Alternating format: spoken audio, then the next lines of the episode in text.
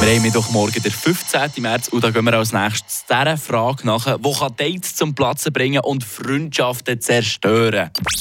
Am Post von Fribourg.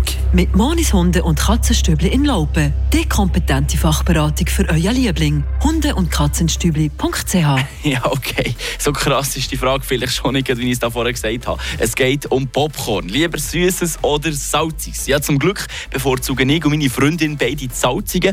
Da geht es aber nur um die Grösse des Kübel, den man noch zusammen muss auskäsen muss. Aber eben, ich, ich habe von einem Haufen Leuten schon gehört, die mir tatsächlich verkaufen dass das Süße besser schmeckt als das Salzige. Leandra, du hast dir diese Frage angenommen, äh, bist auf die Suche gegangen und äh, meine Frage jetzt, was hat der Post von Freiburg genau ergeben?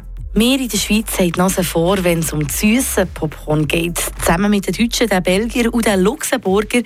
In den USA ist es mit Buttergeschmack am beliebtesten und in Japan das mit Seetang und Shrimp-Aroma.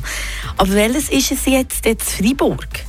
Hier schneidet das salzige Popcorn besser ab als an anderen Orten, wie eine Umfrage zeigt von den verschiedenen Kinos in und der Umgebung Freiburg.